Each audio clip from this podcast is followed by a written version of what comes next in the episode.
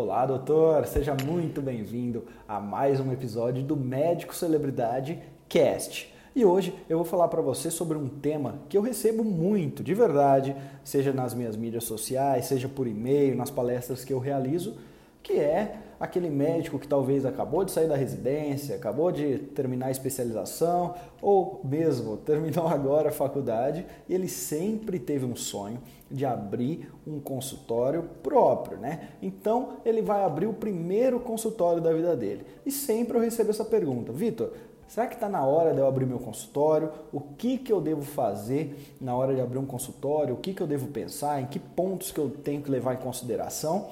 E além desses médicos que, que estão ainda em começo de jornada, tem aquele que já trabalha há um tempo, então ele já é médico aí há 5, 10, 15 anos, que talvez trabalhe pra, no consultório de, de amigos, em clínicas grandes, em consultórios particulares, em hospitais particulares também, em clínicas populares, mas ele sempre teve o sonho, e eu acredito que a maioria dos médicos tem esse sonho, né, esse sonho empreendedor de começar o primeiro consultório, e aí ele também tem essas dúvidas. Então esse podcast foi feito para você que tem essas dúvidas. Eu até publiquei um vídeo no meu YouTube, se você não conhece, procura Vitor Jaci no YouTube. Eu te garanto, tem muito vídeo ali de marketing médico. Publiquei até um vídeo com cinco dicas, mas no podcast de hoje eu vou falar mais a fundo, não apenas dessas cinco dicas, mas de pontos que eu, que eu julgo ser fundamentais na hora de abrir o seu consultório. Então vamos lá. Primeira coisa que eu tenho que falar para você, eu sei que esse podcast aqui é sobre marketing médico. Mas, e aqui parece que quando eu falo de abrir consultório, eu estou falando de gestão, né? Que não é o, o, intuito do podcast. Mas no meio do podcast eu vou falar para você muito sobre marketing também, tá bom? Então eu vou falar muito sobre marketing, principalmente quando a gente abre esse consultório pela primeira vez. Quais são os pontos que a gente tem que levar em consideração quando a gente fala de marketing? E Alguns outros pontos são de gestão, mas eu resolvi falar porque depois de estar há mais de 10 anos aí na caminhada, no marketing médico como profissional, eu vejo que tem muito médico que ainda tem, tem essa vontade, mas tem receio e que nunca ouviu falar sobre isso. Então, dicas de como abrir esse primeiro consultório, o que, que a gente deve levar em consideração. O importante é você ter em mente que por mais que eu te fale aqui todos os pontos que eu julgo ser necessário, existem mais, talvez milhares de outros pequenos pontos, ou alguns até mais importantes desses que eu vou citar, que você tem que levar em consideração. Aqui eu separei alguns deles, mas não o todo. Não é porque a gente ouviu esse podcast então que eu posso abrir meu primeiro consultório. Não, aqui vai te dar um norte legal.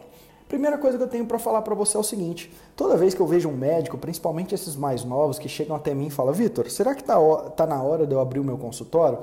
Eu sempre falo o seguinte: Veja bem, doutor, você já tem clientela? Aí ele fala para mim: Como assim, Vitor? Aí eu pergunto: Você atende em outras clínicas? Aí ele fala: Atendo, eu atendo numa clínica ali num bairro, eu atendo outra clínica de terça-feira ali no outro bairro, atendo no consultório de um amigo meu. Ah, ótimo. E além dessas clínicas, você atende talvez em consultório, em hospital particular, por exemplo?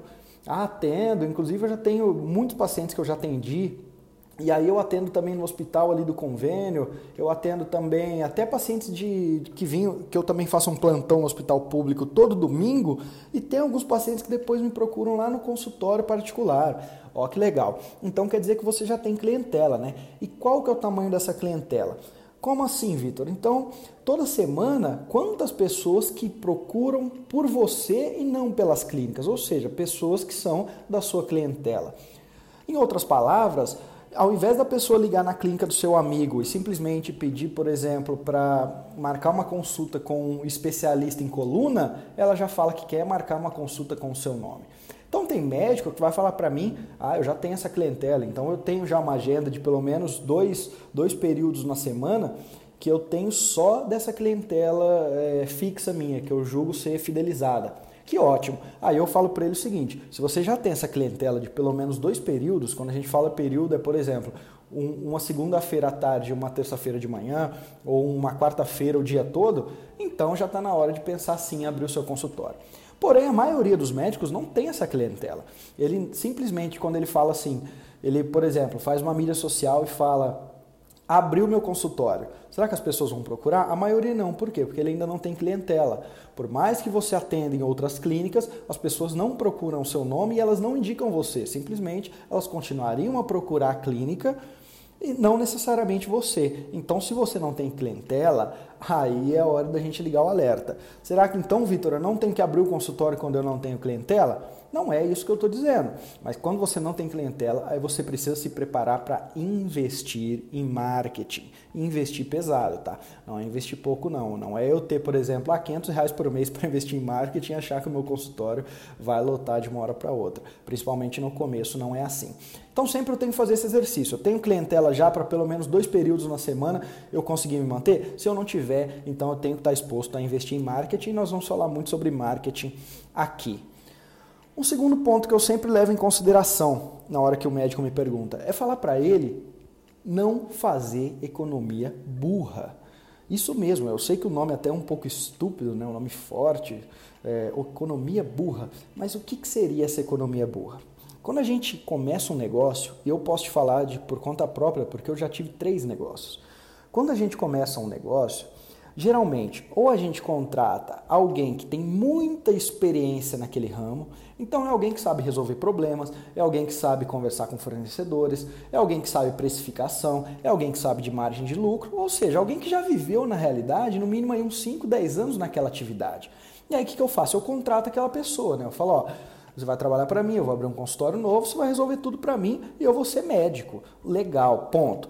Só que a maioria não faz isso. Sabe por quê? Porque a gente não tem um bom capital ainda no começo e a gente tem o que? Tempo. A gente acha que tem tempo. A gente fala, não, eu vou pagar alguém para resolver uma coisa que é o mínimo, que é só eu sentar e resolver. Aí sabe o que acontece? Você está acostumado a ser médico.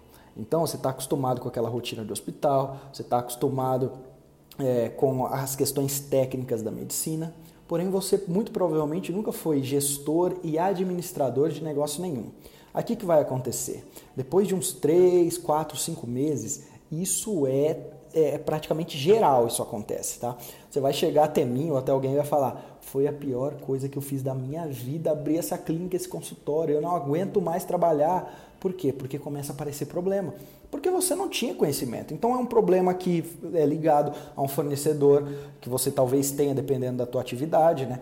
É um outro problema relacionado a finanças, é um outro problema relacionado à receita, é um outro problema relacionado a imposto, que vai começar a aparecer. Só que você nunca resolveu esse problema. Aí o que você vai fazer? Google. Aí você vai no Google, vai escutar um vídeo de alguém te falando como resolver, mas não vai falar por completo, vai depois procurar, vai tentar achar um livro, vai pedir uma dica para um amigo, esse amigo vai estar ocupado e vai te enviar um áudio depois de dois dias. Resumo da ópera. Um problema que poderia ser resolvido talvez em 10 minutos passa a ser resolvido em dois, três dias e passa a te estressar muito, porque você tem que aprender na pele como que resolver aquilo. Ao longo prazo, isso vai, isso vai ser ótimo para você. Que depois de dois, três anos resolvendo o problema, de tanto apanhar, você já vai estar tá tão calejado que você pode ser um gestor de clínica, dar um curso de gestão de clínica e pode abrir mais 20 clínicas. Só que o que, que acontece? Nesses dois primeiros anos, geralmente o tempo que você leva para aprender a resolver esses problemas é o tempo que o seu consultório vai falir. Isso é estatística, tá? Isso é estatística, que a maioria fala aí nesses dois primeiros anos porque você não estava preparado para esses problemas. E aí, quando eu falo de economia burra, não quer dizer que você tenha que contratar um gestor de clínica já famoso que vai te onerar talvez 10, 20 mil reais. Não é nada disso que eu estou falando. É você já procurar alguém. Olha só, se você não pode ainda contratar essa pessoa, e talvez nem deve no começo, por conta de receita, e alocar essa receita em marketing, o que, que você vai fazer? Você vai contratar um consultor, alguém que vai ter um WhatsApp disponível para você, que toda vez que acontecer um problema, essa pessoa vai, vai te falar, ó, para resolver isso é fácil. Entra no site A, entra no site da Receita, vai no cartório, faz assim, paga esse imposto dessa maneira, vai investir em marketing, faz isso. Alguém que vai está disponível para você, que ao invés de você gastar 3, 4, 10 dias para resolver esse problema, você vai passar a gastar horas ou talvez minutos, ou até essa pessoa vai resolver esse problema para você. Então tem a gente tem que levar em consideração a tua receita no momento. Se você tem uma receita grandiosa, talvez contrate, senão você vai contratar um consultor. Ah, Vitor, mas quem seria esse consultor? Qualquer pessoa que já geriu uma clínica de pelo menos 3, de 3 a 5 anos. Essa pessoa já está calejada com esses problemas. Então não vamos fazer esse tipo de economia, tá? Eu, nos meus primeiros dois negócios, eu fiz essa economia. Eu pensava, não, eu vou pagar para alguém fazer isso, sendo que eu posso fazer, eu estou aqui, eu faço que, que acontecia? Eu demorava três dias para entender como resolver um problema. E nesses três dias era o meu tempo, imagina o seu tempo de médico, quanto que é valioso. É o seu tempo sem ganhar receita e principalmente, tá? É você não resolver o problema na hora certa, o que vai te acarretar ainda mais oneração. Então essa é uma dica que eu te dou, não faça economia boa. Um outro ponto que eu acho que é fundamental para você que pensa em abrir seu primeiro consultório é estudar o mercado. Isso mesmo, estudar o mercado. Como assim, Vitor? Vamos supor que você queira abrir um consultório de dermatologia. Só que você não sabe que no seu bairro já tem 43 consultórios de dermatologia e que, na média, eles estão faturando uh, um X que não é satisfatório para ninguém, que a maioria está na corda bamba para fechar e aí você não fez esse estudo e resolve abrir esse consultório naquele mesmo bairro. Isso é o que? Um tiro no pé. Então eu vou te dar uma dica aqui muito simples. Faz o seguinte, procura o Senai da sua região. Provavelmente, eu acredito que o Senai tem muitas regiões no Brasil. E contrate o estudo que eles têm de planejamento de mercado, na verdade, o estudo de mercado que eles têm. Que eles vão nesse estudo de mercado, além do que falar sobre o público, qual que é geralmente o público que mora ali no bairro, na cidade, como que esse público geralmente gasta ou tende a pagar, eles vão te falar geralmente quantos concorrentes você tem, a situação. Ah, Vitor, mas não tem o Senai. Então procure alguém para fazer esse estudo ou faça você mesmo esse estudo. Agora, vamos lá, uma dica talvez mais econômica para isso. Contate alguns colegas médicos que estão na região, por exemplo, se você é dermatologista, vale a pena contactar mais dois ou três que estão tá na região que já tem clínica para fazer o que? Suntar, sabe? Fazer aquela pesquisa ali com eles para ver como está o mercado. Não sai abrindo consultório à torta direito sem saber se ali comporta ou não. Por exemplo, eu vou abrir um consultório para atender convênio, só que na minha região já tem mais 7, 8 consultórios cadastrados, ou na verdade clínicas grandes cadastradas que atendem esse convênio, e aí esse convênio não vai aceitar o meu, uh, o meu cadastro. Ele não vai aceitar porque ele já tem um total de vidas ali na região que já ultrapassa o limite. E aí vai ser um tiro no pé. Então vamos fazer esse planejamento inicial, principalmente esse estudo de mercado, fica a dica. Outro ponto muito importante na hora de abrir seu primeiro consultório é fazer um planejamento financeiro a longo prazo. Já não foi uma, já não foi duas, já não foi nem dez vezes que alguns médicos, alunos até, conversaram comigo, Vitor, meu consultório está para fechar, eu estou ruim das pernas. E aí a gente descobriu que ele abriu o consultório fazia seis meses e ele não tinha fluxo de caixa. Então ele não tinha planejamento financeiro. E isso é básico de qualquer negócio que eu vou abrir. Olha só, por vivência, eu sempre falo o seguinte, tá? Você vai ter que ter aí uma, uma, em uma média uns 18 meses de planejamento financeiro. É isso mesmo. Se o seu custo fixo, por exemplo, é 20 mil reais, então eu preciso ter 360 mil reais, veja bem, 20 mil vezes 18 meses, 360 mil reais disponíveis de fluxo de caixa. Esse fluxo de caixa também não é um fluxo de caixa meu de pessoa física, é um fluxo de caixa da empresa para eu pagar as secretárias, para eu pagar as contas, a internet, a faxineira, pagar tudo e ainda todos os problemas novos que surgirem eu vou pagar. Sabe por quê? Porque no começo, muito provavelmente, você não vai ter demanda. Então, no máximo você vai até o consultório e vai jogar paciência ali alguns dias, porque não vai ter paciente. Só que aí, um erro que os médicos cometem na hora de abrir esse primeiro consultório é achar que que ele vai já tirar um lucro inicial daquilo e vai pagar a conta pessoal. Então o médico abriu o consultório hoje, amanhã ele está pagando o boleto da escola da filha, ou o boleto do carro, o boleto da, do apartamento dele, com aquele pequeno lucro que entrou. Não, vamos planejar, são de, vamos colocar aí de um ano a 18 meses que você, além de não tirar esse lucro e reinvestir ele, você vai ter esse planejamento prévio para conseguir investir, porque senão o que, que vai acontecer? Se você abrir com capital limitado, então se você tiver dinheiro no máximo para decorar esse seu consultório e esperar que no primeiro mês você vai pagar as contas, vai chegar um segundo, terceiro mês que você não vai conseguir pagar o salário das secretárias, vai precisar fazer plantão, consequentemente seu consultório não vai ter mais é, agenda, você não vai conseguir ter uma agenda ali disponível para os pacientes e vai entrar num fluxo muito arriscado. E aí a probabilidade de você fechar as portas no primeiro ano é grande. Então vamos pensar em planejamento financeiro. Não adianta só eu abrir a porta e não ter um capital de giro que a gente chama, né? Precisa ter esse capital de giro. É claro que eu não sou a pessoa mais adequada para te falar sobre isso, planejamento financeiro, até porque eu não sou da área. E aí procura ajuda de alguém que fale sobre planejamento financeiro, ou se você já tem essa experiência, você sabe muito bem como fazer. Outro ponto fundamental, tá? Para eu abrir esse primeiro consultório, é eu diminuir os custos fixos do meu consultório. Veja bem, salário da secretária, 3 mil reais já com impostos, com os impostos. Aluguel, mais 3 mil reais, já são 6.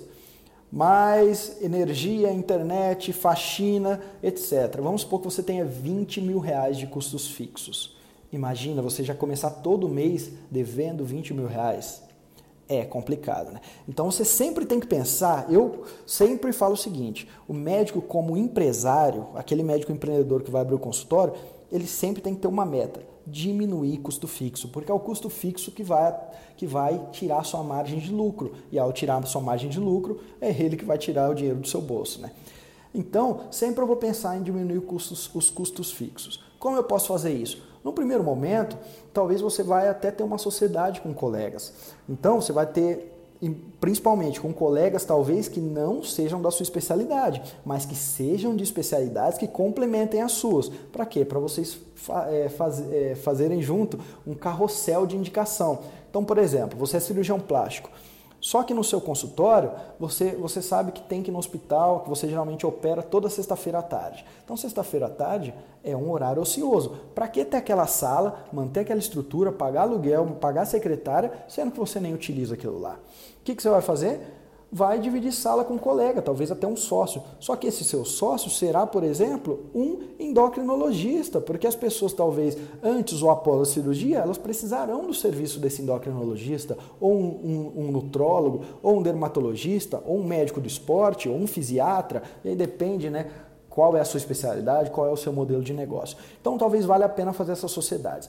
Vitor, não gosto de sócio, eu quero investir. Então, tá bom. Então, nesse tempo ocioso, vamos fazer o seguinte: vamos alugar a sala para esses colegas. Então, você não vai, é claro, é, ter sociedade, mas você vai alugar a sala.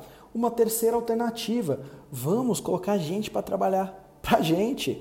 Então, naquela sala, naquele momento ocioso, ao invés de eu alugar a sala ou ter um sócio, eu vou ter uma nutricionista ali que vai trabalhar para mim. Então, eu sou, eu sou na verdade, o, o médico cirurgião plástico. Só que o meu paciente, pré-cirurgia, pré ele precisa talvez perder um pouco de peso, adequar a alimentação.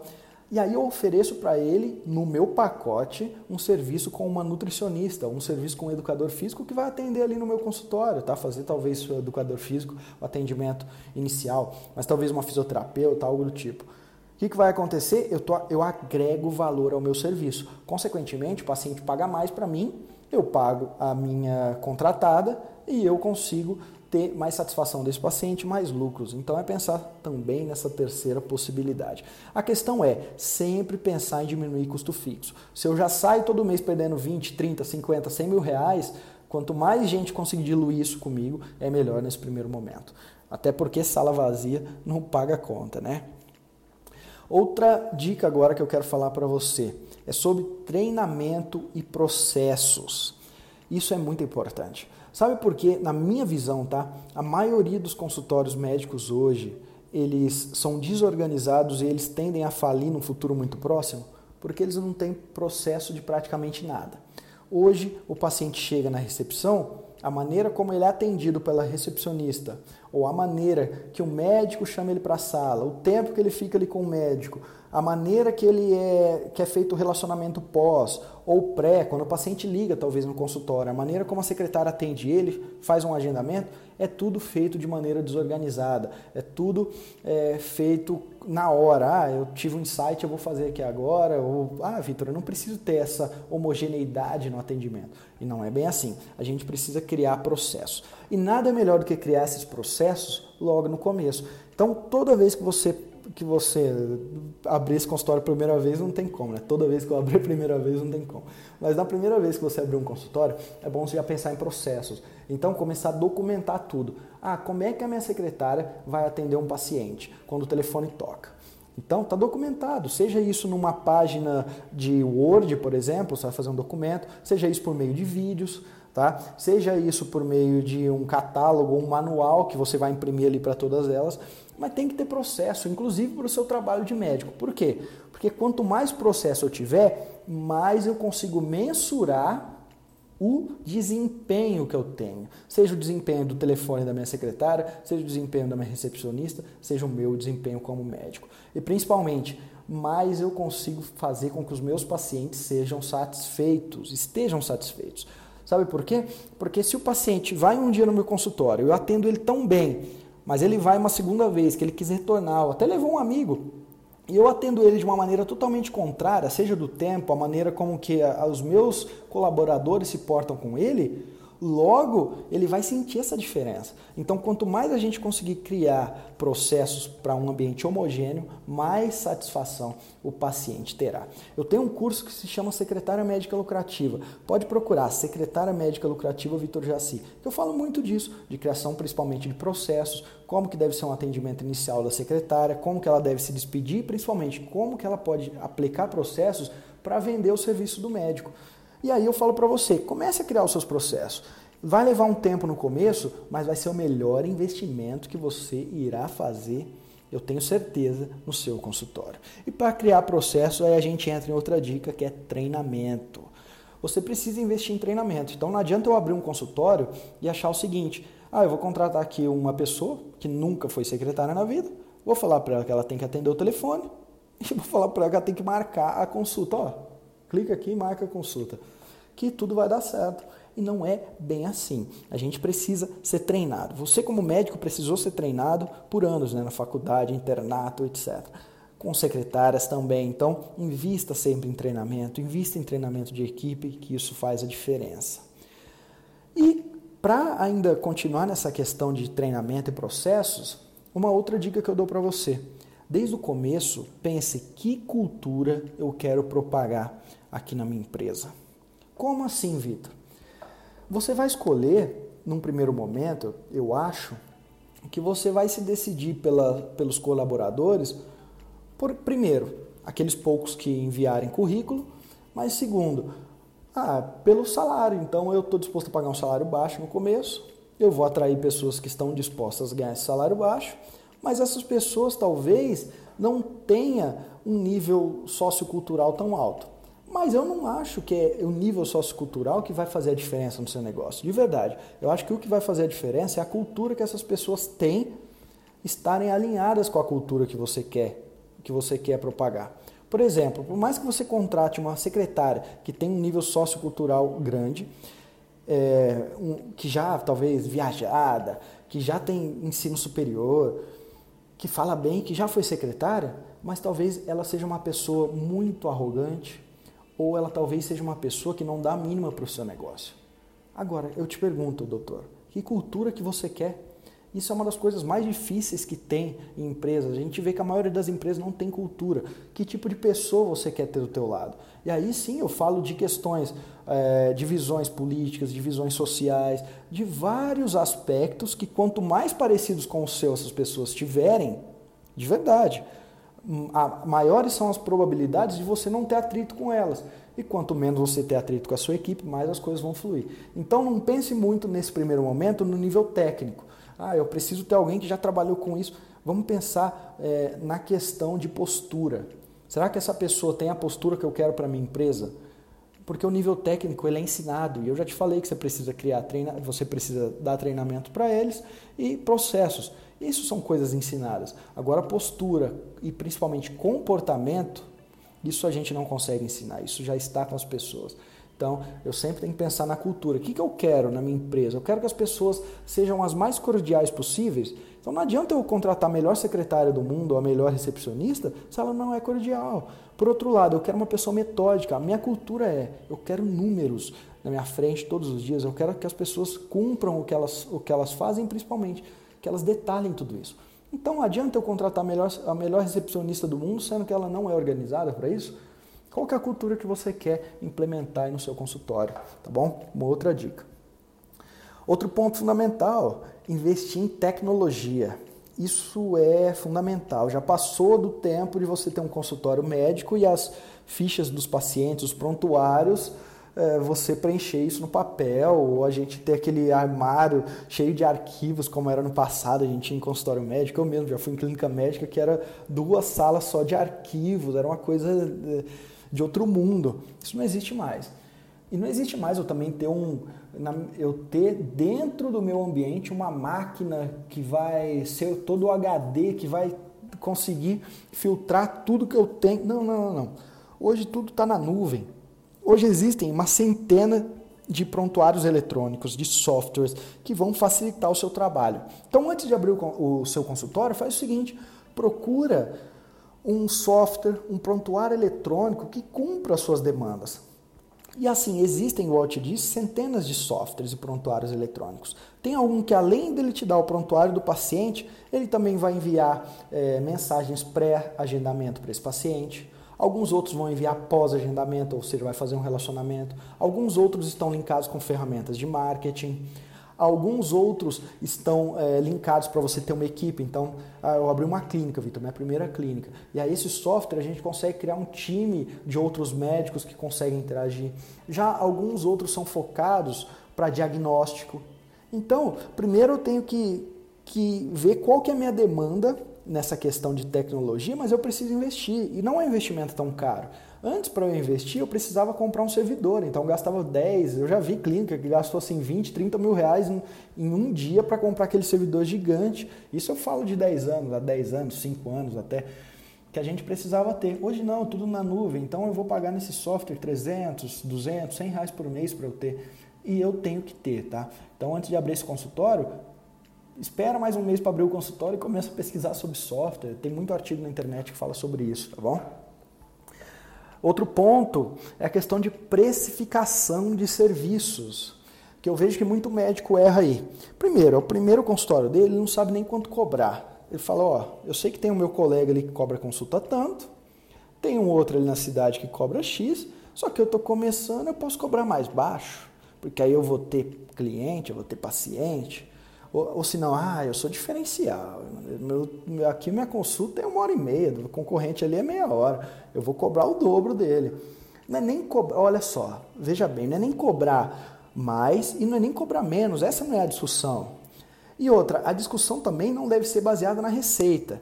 Como assim, Vitor? Ah, então eu atendo 100 pacientes a 100 reais e eu vou ter uma receita de 10 mil reais, se eu não estou enganado, de 10 mil reais. E não é essa que tem que ser a, a conta que você tem que fazer. Você tem, sempre tem que pensar em margem de lucro na hora de precificar. Primeiro ponto, é claro, é sempre levar em consideração a, os preços que estão sendo praticados na região. Então você vai fazer aquela pesquisinha, legal. Só que o mais importante deles é pensar em margem de lucro. Não adianta nada eu cobrar 7 mil reais de uma consulta enquanto todo mundo cobra apenas 100 reais, sendo que o meu gasto para fazer aquela consulta ou para atrair pacientes para o meu consultório é um gasto de 7 mil reais. Aí eu vou ficar no zero a zero. Entendeu? Então eu sempre tenho que pensar na margem de lucro. Qual que é a margem de lucro ideal para eu operar?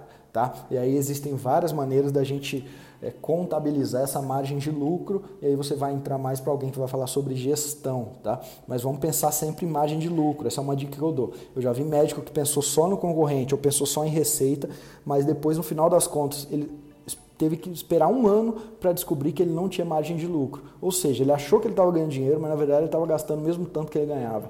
E isso ficou praticamente um ano operando no zero ali. E depois eu falar de todos esses pontos com você, Agora chegou, chegou o momento de eu falar sobre aquilo que eu entendo um pouco, né? Que é o marketing médico. Vou te dar algumas dicas de marketing médico, então, para você que quer abrir esse primeiro consultório. O que, que eu pensaria na hora de abrir o, o primeiro consultório em questões de marketing médico? A primeira coisa que eu levaria em consideração é o posicionamento que eu quero ter. Então, eu faria um estudo com todos ali, todos não, mas muitos colegas que eu tenho na região, como esses colegas se posicionam. Eles se posicionam como, por exemplo, um médico experiente, talvez alguns são, eles se posicionam como um médico que domina tecnologia e mídias sociais, se posiciona como um conhecedor daquele tema ou é mais generalista. Por exemplo, eu sou um oftalmologista e aí eu tenho uma dezena de oftalmologistas ali no meu bairro. Só que todos eles fazem o que a maioria faz, né? Aquela coisa mais generalista, ele, ele sabe de tudo um pouco. Só que eu não. Eu vou focar, por exemplo, só em glaucoma, ou se não, vou focar só em cirurgia refrativa. Olha só. E aí, toda a minha comunicação vai ser relacionada à cirurgia refrativa. Eu vou ter um diferencial contra eles. As pessoas vão me procurar porque elas vão me enxergar como talvez o maior expert no bairro em cirurgia refrativa. Então, pensaria em um posicionamento diferente um posicionamento de marketing, no qual não adianta só eu falar que eu sou, mas eu tenho que propagar isso. E aí eu vou utilizar isso nas minhas mídias sociais, no meu site. Se eu estiver gravando um podcast, um dia eu vou falar muito isso no meu podcast, eu vou ser incisivo naquele posicionamento. E aí o posicionamento ele tem a ver também com o público que eu quero, e a gente vai falar disso um pouco, que eu quero atrair. O posicionamento tem a ver com o preço que eu vou praticar e também com o serviço que eu quero focar. Então vamos supor que você queira atrair um público de classe alta. O seu posicionamento tem que ser diferente. E aí, para o meu primeiro consultório, eu tenho que pensar num design voltado para esse público, numa comunicação, naqueles mimos né, que esse paciente de classe alta geralmente ele está acostumado a receber. Então, para isso, eu vou ter que visitar algumas clínicas e consultórios é, que, que façam esse tipo de serviço. E a mesma coisa, se fosse um público mais baixo, talvez um de classe mais baixa, um, um público mais popular, a mesma coisa eu tenho que pensar. E aí, agora eu pensei no público. Eu vou agora também para a questão de precificação. Então, já pensei no público. Qual é a precificação que esse público está acostumado a, a, a, pagar? Aí vou para o terceiro passo, que é vou pensar num serviço para focar. Então, vou, geralmente, quando a gente fala de posicionamento, é pensar assim: todo mundo fala de, em geral de, sobre uma coisa, só que eu, por exemplo, eu sou urologista e eu vou focar toda a minha comunicação em, em por exemplo, em HPB. Vou focar só em HPB aqui, vou falar só sobre isso porque eu quero atrair muita gente nesse serviço. Eu já vi que tem uma margem de lucro legal e que é onde eu quero focar, onde eu me sinto bem, onde eu sei fazer a cirurgia, sei fazer a cirurgia talvez robótica nessa área enquanto ninguém sabe e assim por diante. Entendeu? Então, vamos focar em posicionamento. Quando eu foco em posicionamento, eu já mato quase todas essas charadas, que é qual que é o público que eu quero atrair para o consultório, porque isso é muito importante. Não adianta eu achar que eu vou abrir um consultório, então vai ser meu primeiro consultório. E esse consultório ali, eu misturo um público de convênio, tem o meu público particular, e aí ele se encontra na recepção, só que aí a recepção está lotada, porque eu faço, eu tenho que fazer volume, né? Convênio, então tá, tá lá por hora, cinco pacientes que eu atendo, quatro pacientes, e tal particular no meio deles. Ele vai se sentir bem? É claro que não. Na hora ele vai pensar que não valeu a pena aquele investimento, já que ele poderia ter esse médico para ele apenas pelo convênio.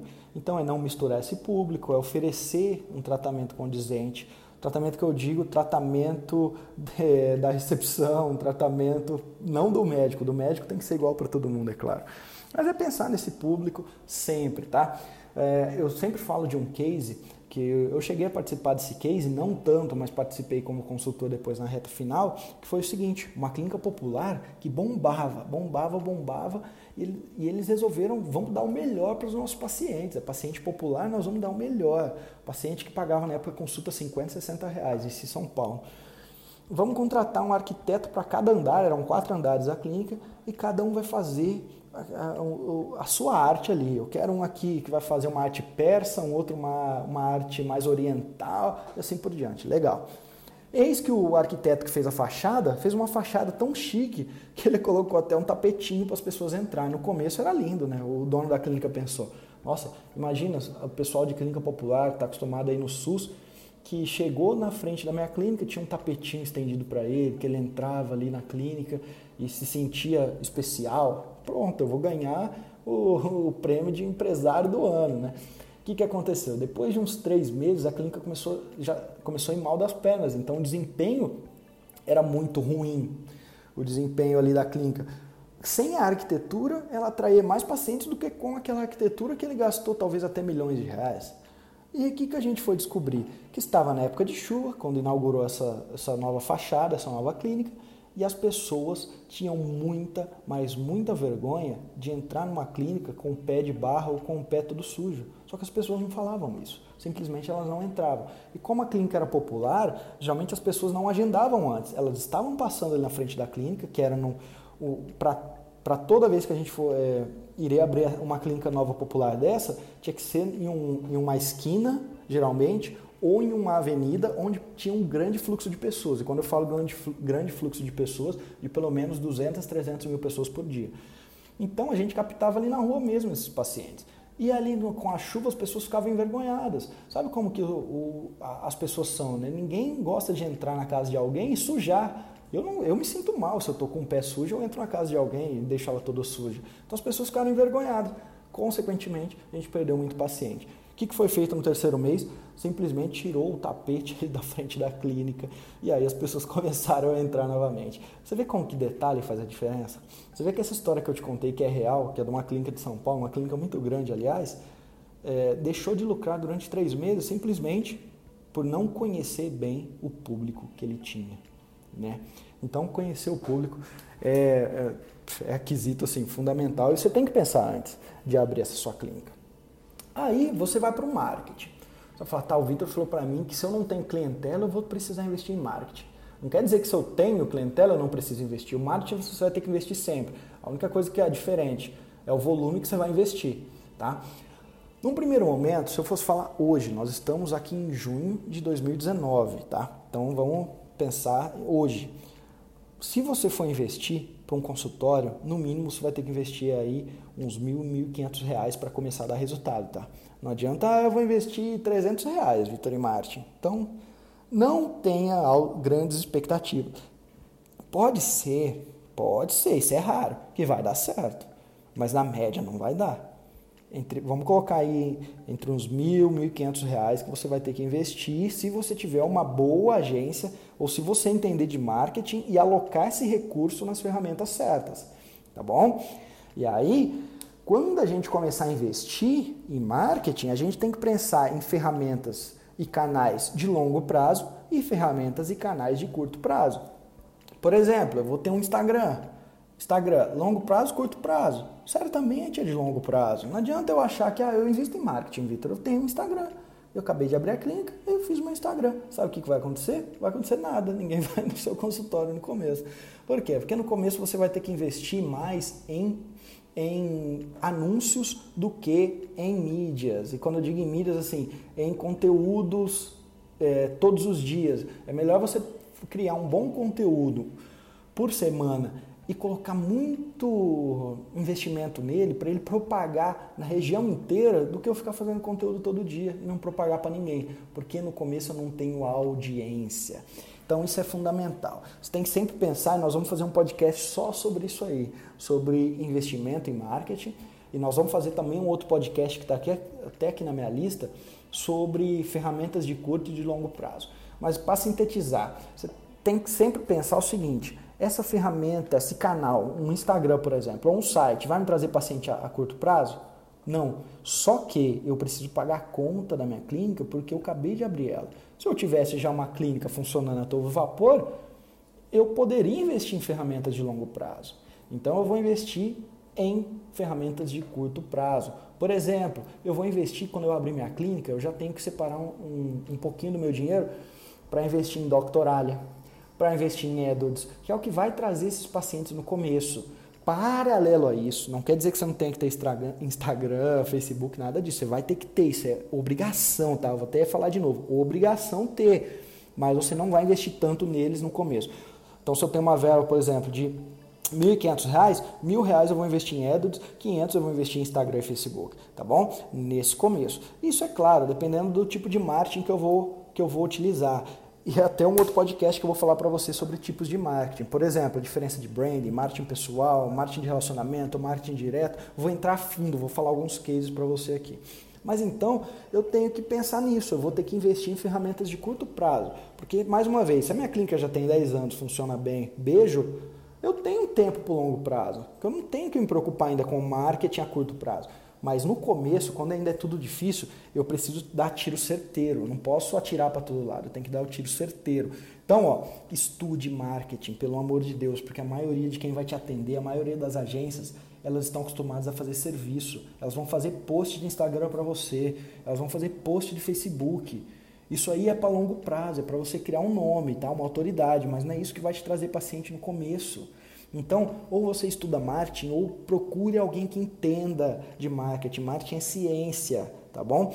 Ou faz o seguinte, continua ouvindo aqui os meus podcasts, o Médico Celebridade Cast, que ao longo do tempo eu vou desmistificar, esse é o meu compromisso com você, muitos, muitas das suas dúvidas e principalmente muitas das crenças que que os médicos têm. E ao longo do tempo a gente vai construir esse médico celebridade que há em você, tá bom? Do mais, essas foram as dicas que eu, que eu tirei aqui para você que quer abrir seu primeiro consultório. Você até que já tem um consultório, mas ainda não pensou, que a gente tem muitos pontos cegos, né? Então isso é um ponto cego talvez para você, algumas das coisas que eu falei. E que com certeza te ajudou aqui nesses minutos. Do mais, meu muito obrigado pelo seu tempo, doutor. Te vejo no próximo podcast. Ai, faz o seguinte, não, não, você não me segue no Instagram, você não me segue no Facebook, não conhece meu site, Instagram, Facebook, site, procura Vitor Jaci que você vai me encontrar, tá bom? Do mais, meu muito obrigado, até o próximo episódio do Médico Celebridade Cast e um grande abraço.